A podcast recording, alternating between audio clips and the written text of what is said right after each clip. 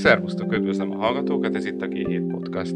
A mai adásban a külföldi köz- közvetlen tőkebefektetésekről, angol betűszóval FDI-ról lesz szó. Vendégem Sas Magdolna, a KRTK Világgazdasági Intézet igazgatója, akinek kutatási területe a hazai és nemzetközi közvetlen tőke. Jó reggelt kívánok! Jó reggelt! Nagyon régóta fontos téma ez a magyar gazdaság kapcsán. Ugye egy pár évtizeddel ezelőtt úgy tekintettünk rá, hogyha sok külföldi befektetés jön, akkor gyorsan fog eh, növekedni a gazdaság. Ez mintha az utóbbi években visszaszorult volna, és eh, igazság szerint az lenne a kérdésem, hogy hogy mi, mi az, amit tudunk erről a tőkéről, ez mennyire fontos a magyar gazdaságban, és egyáltalán tudjuk ezt jól mérni? Hát változatlanul nagyon fontos a magyar gazdaságban. A nemzetközi szakirodalomban van egy olyan irányzat, ami azt mondja, hogy a, a visegrádi országok, és azon belül Magyarország is egy ilyen külföldi közvetlen tőkére alapozott fejlődési utat választotta az átalakulási folyamat során, és ez így is maradt, annak ellenére, hogy valóban 2010 után látunk olyan jeleket, hogy bizonyos területeken visszaszorították a külföldi tőkét, de azért ezek leginkább a hazai piacra orientált tevékenységekben érhetők tetten, de alapvetően a, például az exportban Magyarországon dominánsak a külföldi tulajdonban levő vállalatok, egyébként a, a többi visegrádi országra is ez jellemző, Lengyelországra egy picit kevésbé, mert nagy ország, Szlovákiára egy kicsit jobban, mert sokkal jobban integrálódott a, az, autó, az európai autóiparba. Tehát igazából meghatározó, amikor indult a rendszerváltás, akkor, akkor ez egy kimondott cél volt, ahogy említette, hogy, hogy a fejlődés, hogy, hogy beengedjük a külföldi tőkét, és dinamizálja a magyar gazdaságot. Valószínűleg egy picit túlbecsültük a szerepét, tehát igazából nagyon kevés magyar céget tudtak magukkal húzni, ezek a külföldi vállalatok, akár beszállítóként, akár partnerként kevés magyar céggel állnak kapcsolatban. Vannak sikeres magyar cégek, olyanok is, akik már kiléptek a nemzetközi piacra, exporttal vagy akár külföldi tőkebefektetéssel, de alapvetően azért elég kevés ez a kapcsolat ahhoz képest, mint amit vártunk. Ha megnézzük a visegrádi országokat, nagyjából ugyanezt találjuk. Lengyelország az mindig kivétel, mert nagy ország, tehát ott nagyobb tere van a hazai piacra orientált vállalatoknak. Most az utóbbi években talán úgy tűnhet, hogy valamivel kevesebb a tőkebeáramlás, de ha megnézzük a nagy ö, cégeket, újonnan idejövőket, illetve az újra befektetett tőkét, akkor azért látjuk, hogy azért viszonylag még mindig jelentős. Sőt, ha az utóbbi 2020-as évet nézzük, akkor Magyarország és a visegrádi országok tőkevonzása az átlagosan jobb volt, mint a világgazdaságban, a, a, ami áramlik tőke, abból való részesedésük az nőtt igazából 2020-ban, ami azt jelenti, hogy a világ többi országához képest kevésbé esett itt vissza a külföldi tőkebefektetés. Tehát változatlanul azt mondhatjuk, hogy tényleg van egy ilyen dominancia, tényleg külföldi tőkére alapozott a, ez a fejlődési út. Még annyit tennék hozzá, hogyha összehasonlítjuk én azt hiszem, hogy itt rengeteg adat probléma van, ahogy említette, valóban nem tudjuk igazából, hogy mennyi az annyi. Annyi árnyalhatja ezt a képet, hogy Csehországban és Lengyelországban igen magas a, az újabb adatok alapján az úgynevezett round vagy körbejáró tőke, ami azt jelenti, hogy a lengyel vagy a cseh cég kiviszi a pénzét Luxemburgba vagy Hollandiába, vagy akár Ciprusra, és utána az a cég fektet vissza Lengyelországba vagy Csehországba. Ez a részesedés Csehországban 16%, Lengyelországban 8% körüli, tehát azt jelenti, hogy igazából ez nem külföldi tőke, hanem hazai tőke, tehát le kéne ezt vonnunk igazából, amikor megnézzük, hogy mekkora a külföldi tőke per GDP arány például ezekben az országokban. Tehát, hogyha egy sorrendet állítanánk föl a négy visegrádi között, akkor valószínűleg Szlovákia vezet ebben a FDI per GDP, FDI állomány per GDP arányban, valószínűleg Magyarország a második, és Csehország, akinek az adatai azok azt jelez, jelzik, hogy ő az első, az valószínűleg csak a harmadik, és hát Lengyelország a mérete miatt valószínűleg az utolsó. Hát igen, az egyik leggyakrabban idézett szám az az, hogy a GDP arányához a stock, tehát az összes beáramlott tőkenek mennyi a, a súlya, akkor ebből érdemes azt levenni, amit a, a, a hazai szereplők külföldi cégeken keresztül hoznak be, de itt ugye még az is fölmerülhet, hogy honnan érkezik ez a tőke, tehát azt, azt mennyire látjuk jól, hogy végső soron kitől származik, mert mondjuk Luxemburg vagy Ciprus valószínűleg nem a világ legnagyobb befektetői lennének önmagukban, tehát mögöttük valami más entitások állhatnak. Így van, pontosan, és ezt az IMF és az OECD is érzékelte, és a fizetési mérleg kézikönyvet ennek megfelelően egy picit átalakították, és elvileg 2014-től tudnunk kell, hogy honnan érkezik valójában a tőke, ki a végső tulajdonosa beérkező tőkének, addig a nemzeti bankoknak, akik a fizetési mérleget összeállítják, csak azt kell be feltüntetniük, hogy közvetlenül honnan érkezik az a bizonyos tőke, tehát amit említett, Ciprus, Luxemburg, Hollandia és így tovább. Tehát most már elvileg ki kell nyomozniuk, hogy ki a tőke végső tulajdonosa, és így két adatsort kell közölniük, tehát a végső és a közvetlen tulajdonos szerinti adatsort. Sajnos nem minden nemzeti bank közli még ezt az adatot. A visegrádi országok közül három közli, tehát Lengyelország, Csehország és Magyarország. Ezért is tudjuk ezt a magas round tripping arány Csehország és Lengyelország esetében, Magyarország esetében ez minimális a round trippingnek a részesedése. Kevés ilyen céget is találtunk, amikor kerestünk, tehát a késznél láttunk ilyet, a trigránitnál láttunk ilyet, tehát ezek eléggé kicsiny kék a teljes beáramló állományhoz képest.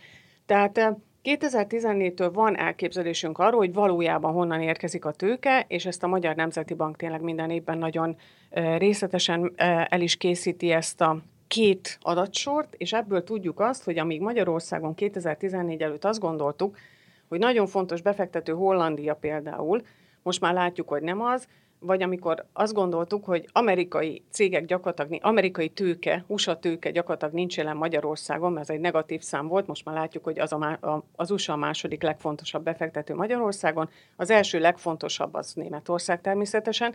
Egyébként ugyanezt látjuk a másik két Visegrádinál is, tehát Lengyelország, Csehország esetében is az USA a második, vagy harmadik talán Csehország esetében, tehát sokkal fontosabb az USA tőke szerepe ezekben az országokban, mint előtte gondoltuk. Egyébként azt is látjuk még, hogy akik hajlamosak idézőjelben multinacionális vállalatok használni ezeket a közvetítő országokat, tehát nem közvetlenül az anyaországból érkezik a tőke, azok főleg az EU-n kívüli országok, úgyhogy az ázsiai tőke szerepe is magasabb, mint gondoltuk. Nem meghatározó, nem annyira jelentős, mint az európai tőké vagy az USA beli tőké, de sokkal fontosabb, mint gondoltuk. Tehát ide tartozik a kínai tőke is, a koreai nem. A koreaiak azok általában közvetlenül érkeznek, de a japán tőke is magasabb itt ezekben az országokban. Indiai kimondottan érdekes, hogy az csak gyakorlatilag közvetítéssel érkezik, tehát nem közvetlenül Indiából. Tehát most már van egy elképzelésünk, és a két adatsor nem egyezik meg. Németország mind a kettőben az első, tehát ez azt jelenti, hogy a német cégek kevésbé használják a közvetítő országokat. Van egy fontos kivétel, a Volkswagen, ami érthető, 91-ben privatizálták a csehek a Skodát a Volkswagennek, és hát azért 91-ben azért ez még egy elég rizikós területnek számított, tehát az luxemburgi befektetésként jelenik meg Csehországban. Tehát ott egy picit nagyobb a különbség a Németország, mint közvetlen és mint végső befektető szerepe között, de Lengyelország, Magyarország esetében nincs ilyen. Hát Magyarországon ugye egyre többet hallunk a kínai és ázsiai kapcsolatokról, de akkor jól értem, hogy ezek gyakorlatilag még a kerekítési hiba határán vannak a befektetésekkel kapcsolatban? Tehát... Viszonylag jelentős, tehát előtte azt gondoltuk, hogy néhány százalék, és hogyha most összeadtuk, 2018-ra adtuk össze utoljára ezt a az összes ázsiai befektetés Magyarországon ez 10 százalék, tehát azért az már valami. De hát ha azt veszük, hogy a német befektetések meg 20 valány százalék, tehát azért az európai befektetések pedig mindegyik Visegrádiba 50 százalék fölöttiek, akkor azért azt látjuk, hogy, hogy domináns az európai, illetve a fejlett országbeli, mert ahogy említettem, az USA az fontos befektető mindegyik országban. És talán még az az érdekes ennek kapcsán, hogy ezek a befektetések új befektetésként érkeznek, vagy a cégek az itt megkeresett nyerességüket fektetik be ismét? Hát évek óta a, a, az újra befektetett tőke a domináns mindegyik visegrádi országban. Jönnek új zöldmezős beruházások, Lengyelország például ebbe elég, eléggé jó, de a, a domináns, a, Igazából három elemét tartjuk számon a közvetlen tőke befektetésnek, tehát az, a teljesen új befektetés, aminek még nem volt ö, ö, semmi előzménye, az újra befektetett tőke, amikor az ott megtermelt nyerességet nem hazaviszi a multi, hanem befekteti az a, a fogadó országban. És a harmadik elem pedig a vállalaton belüli hitelnyújtások, tehát amikor mondjuk a leányvállalat az anyának, vagy az anyavállalat a leánynak nyújt hitelt. Tehát a három elem közül ez mind közvetlen tőkebefektetésnek számít, a, a visszaforgatott profit azért a legjelentősebb a visegrádi országban, tehát ez azt jelenti, hogy igazából addicionális befektetésről van szó, dominánsan, tehát a már jelenlevő vállalatok profitot termelnek, és azt nem hazaviszik, hanem helyben befektetik, illetve nem biztos, hogy profitot termelnek, de kimutatott profitjuk van, amit nem hazavisznek, hanem helyben befektetnek. Hát ennek kapcsán ugye elég sok érdekes kérdés merül föl. Leginkább talán az, hogy a, a teljes nyerességüknek mekkora része lehet ez, amit újra befektetnek. Tehát ez egy szignifikáns része, vagy, vagy erről tudunk-e valamit? Itt azért nagyon sok, tehát itt visszatérhetünk az adat problémákhoz, rengeteg olyan dolog van, ami, ami ezt torzíthatja tehát a, a transferárak, a belső elszámoló áraknak az alkalmazása az anya és a leányvállalatok közötti kapcsolatokban, de alapvetően úgy tűnik, hogy, hogy ez, ez külön, különbözik vállalatonként, vállalati stratégia része, hogy oda transferálják a profitot, ahol természetesen alacsonyabb az adó, illetve hogy abból finanszírozzák a vállalati bővítéseket, a kapacitás bővítéseket és vagy hazaviszik a, a profitnak egy részét, vagy a teljes egészét hazautalják. Természetesen ez a hazautalás, ez a válságos időszakokban mindig jelentősebb. Tehát 2008-9-ben láttuk, hogy, hogy, hogy megnőnek, tehát mindegyik országból ilyenkor valahogy igyekeznek hazaszivattyúzni a profitot, hogy az otthoni veszteségeket azokat valahogyan kompenzálják.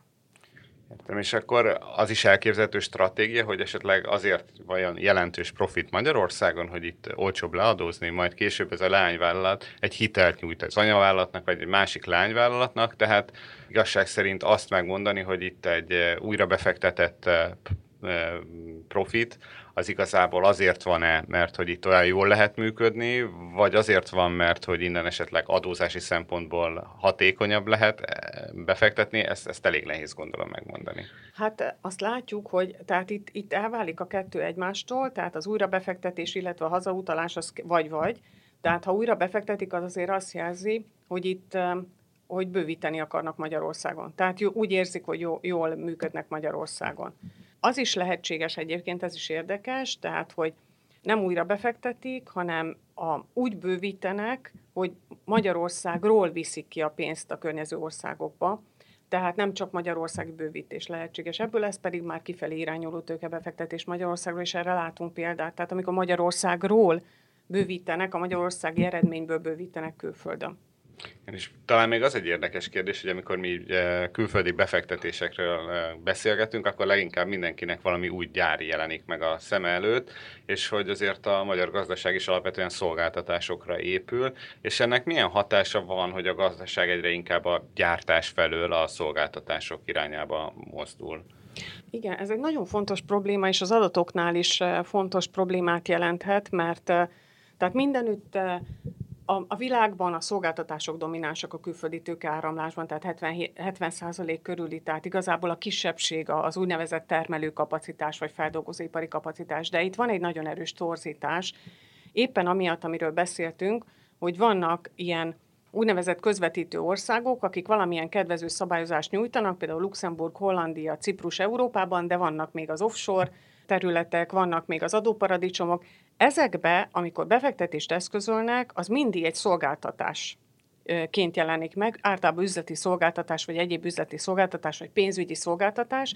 Tehát van a, a világ FDI-ban egy jelentős, a világ szolgáltató FDI-jában egy nagyon jelentős, úgy hívhatjuk, hogy infláció, tehát egy ilyen többlet elkönyvelés, hiszen megjelenik mondjuk egy ciprusi pénzügyi szolgáltató befektetés, és utána az visszamegy mondjuk Oroszországban, mint egy olajipari befektetés. Tehát itt, tehát itt, itt van egy plusz láncszem, ami szolgáltató. Tehát a valóságban a szolgáltatásoknak a szerepe valószínűleg egy picit alacsonyabb, mint amit mi gondolunk, és akkor ide még bejönnek ezek a kedvező szabályozások, amik aztán még végképp összezavarják ezeket a láncokat, tehát az adózás, ahogy említette, adózás miatt mondjuk egy szolgáltató központot létrehoznak valahol, és akkor az még ide-oda rakosgatja a pénzeket, vagy Magyarország esetében a Nemzeti Bank az állandóan figyeli, hogy vannak-e olyan típusú közvetlen tőkeként elkönyvelendő tranzakciók, amik valójában nem azok.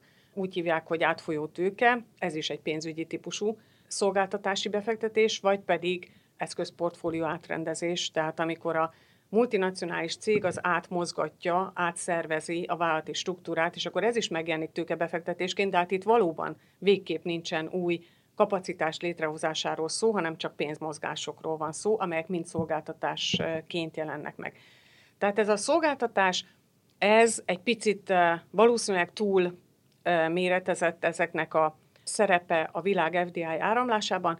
Van egy becsés, ami azt mondja, hogy ez a indirekt típusú, tehát amikor beiktatódik egy plusz központ, ez körülbelül egy olyan, a világ FDI állományának olyan 30%-a lehet, tehát abból én azt gondolom, hogy az mind szolgáltatás, tehát hogyha ezt levonjuk, akkor nagyjából feldolgozóipari kapacitás és a szolgáltatás azért valahol ugyanott lesz. De egyáltalán miért van szükség tőkebefektetésre egy szolgáltató központnál, ha mondjuk egy vállalat idehozza a könyvelését Budapestre bármelyik országból, az bérelni kell egy irodát, gyakorlatilag kell venni pár számítógépet, és, és havonta kifizetni az embereknek a bérét. Ez egyáltalán szükséges, hogy legyen tőkebefektetés?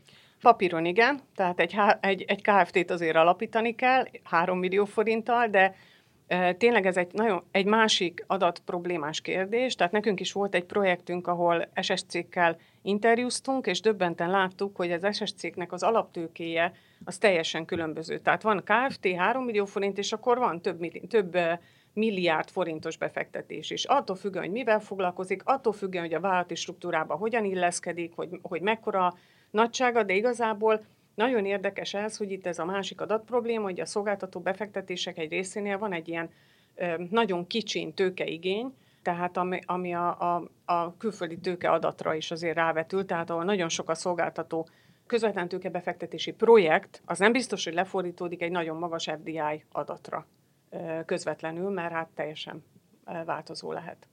Igen, és ugye az ilyen technológiai területen, meg szolgáltatásoknál nagyon komoly szerepe van a licenszdíjaknak, a különböző ilyen, ezekhez kapcsolódó szellemi jogokhoz, immateriális javaknak, hogy, hogy ez mennyire nehezíti meg egyáltalán azt, hogy lássuk, hogy milyen gazdasági folyamatok zajlanak így az országok között. Hát nagyon.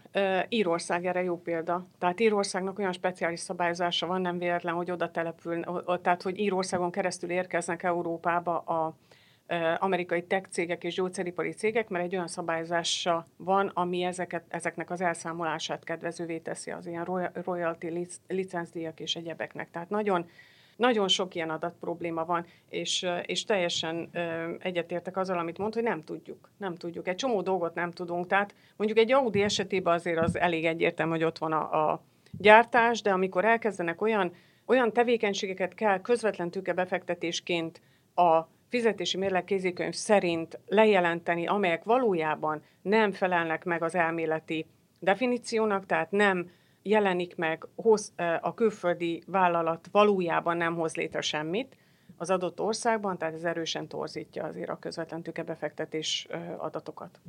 Most nagyon jelentős változásokat terveznek a társasági adóval, és az ehhez kapcsolódó egész szabályrendszerbe. Egyrészt az OECD BEPS kapcsán, másrészt az Egyesült Államok egy saját akcióval.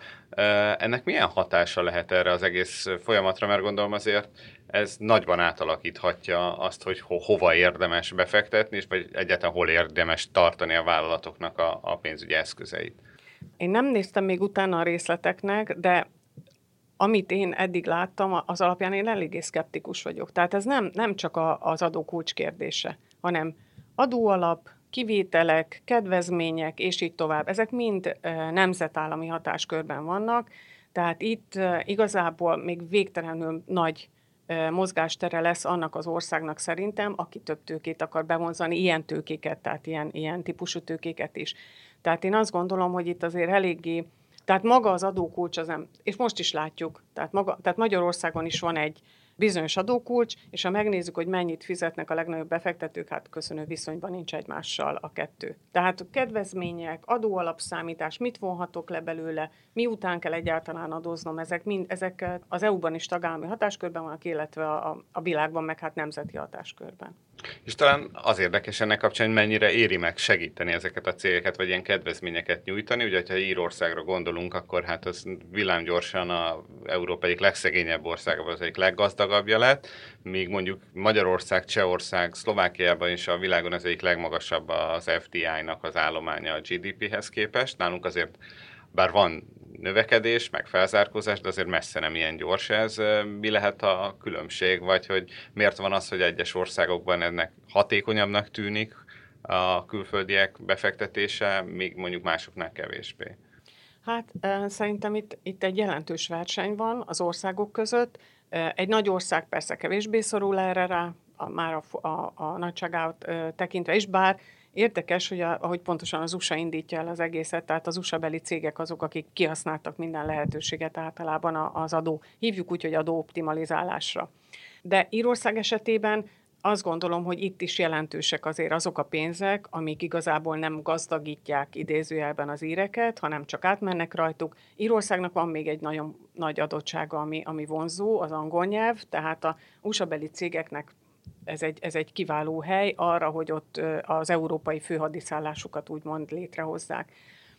Nagyon erős szerintem a verseny, nagyon erős a visegrádi országok között is változatlanul ez a kedvezményverseny, tehát azért sokszor ígérnek egymásra, főleg ők, mert mondjuk Románia, akinek kevésbé felett az infrastruktúrája, az, az arra könnyű Magyarországnak ráígérni csak infrastruktúrával, tehát csak az, hogy itt van az autópálya, mert ott meg nincsen ott. Meg egyáltalán a földrajzi helyzete Magyarországnak kedvezőbb, de mondjuk Csehország, Szlovákia, Magyarország viszonylatában három nagyon-nagyon hasonló helyszínről van szó, minimális különbségekkel egymás között, és itt azért számít a kedvezmény.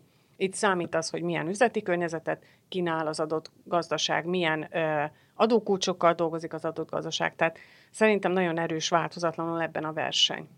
És a befektetőknek ez mennyire fontos? Tehát akkor jól értem, hogy először eldöntik azt, hogy milyen típusú infrastruktúrára, milyen eh, típusú munkavállalóikra van szükségük, és ahol ez adottság, akkor azok közül az országok közül már esetleg az ilyen pénzügyi ösztönzők dönthetnek? Igen, főleg a, olyan befektetések esetében, amelyek tényleg a hatékonyság növelést céljából. Tehát mondjuk egy belső piacra érkező befektetés esetében ez nem annyira érdekes. Persze ott is az ingyen pénz az jó de olyan befektetés esetében autóipar, elektronika, ahol a cél az, hogy a költségeket leszorítsák, a munkabér révén, olcsóbb munkabér révén, az olcsóbb szállítási költség és így tovább révén, hiszen ezek főleg exportra termelő befektetések, hiszen általában azért ezek kicsi országok kis belső piaca, ott fontos. Tehát a vertikál, úgynevezett vertikális típusú közvetlen tőke befektetések esetében számít a kedvezmény, nem meghatározó, de a nagyon hasonló termelési helyszínek közötti választásnál számít a kedvezmény, és ezt, már, ezt most már empirikusan is kimutatták. Tehát amikor két nagyon hasonló helyszín között kell választani, akkor számíthat az, hogy ki ad nagyobb kedvezményt. És mi a helyzet a magyar vállalatok külföldi befektetésével? Hogyha csak megnézzük az OECD statisztikáit, akkor azt láthatjuk, hogy hát Magyarország és Csehország holt versenyben gyakorlatilag a nyugat-európai országoktól nem is annyira lemaradva áll már, tehát a kevésbé tehetős nyugat-európai országoktól nem olyan messze áll. Ez azt jelenti, hogy sikerült magyar cégeknek is itt jelentős befektetővé válni a külföldön? Van ilyen magyar cég, itt ugyanígy vannak adatproblémák, amikre érdemes figyelni. Az egyik fontos dolog, és talán a legfontosabb, hogy a fizetési mérlegben szereplő adat, tehát ez, ez az FDI adat, ez azt tartalmazza, hogy az adott ország rezidensei mennyit fektettek be külföldön, tehát például a magyar esetben, ha a magyarországi Audi, vagy Mercedes, vagy Suzuki létrehoz egy szlovákiai leányvállalatot, az magyar külföldi tőkebefektetésként értelmeződik. Tehát nem tudjuk igazából, hogy a, a, az a globális számban mennyi a magyar vállalatok, magyar tulajdonban levő vállalatoknak a részesedése, és mennyi a külföldi tulajdonban levő vállalatok részesedése, vagy inkább kibővíteném magyar tulajdonban is ellenőrzés alatt levő vállalatok részesedése, mert egy nagyon jelentős külföldi befektető a Richter Gedeon, ami magyar ellenőrzés alatt levő, de többségű külföldi tulajdonban működő vállalat. Nagyon fontos, ugyanilyen külföldi tőkebefektető az OTP és a MOL, és rájuk ugyanez elmondható, hogy többségi külföldi tulajdonban vannak, de magyar ellenőrzés alatt. Tehát igazából nem nagyon tudjuk,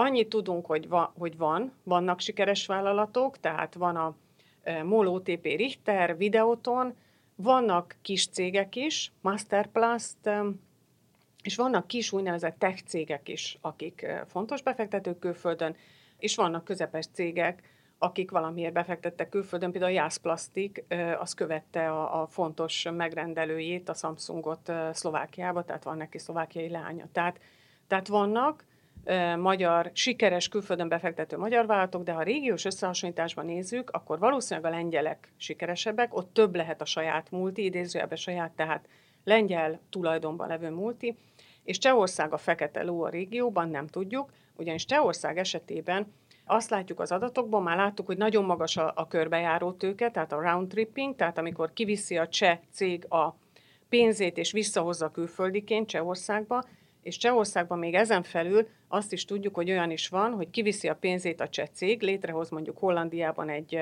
holding vállalatot, és az megy tovább külföldre. Tehát nem csak Csehországba viszi vissza a pénzét, hanem Oroszországba, Kínában például van egy ilyen cseh cég, amely Kínában fontos pénzügyi befektető.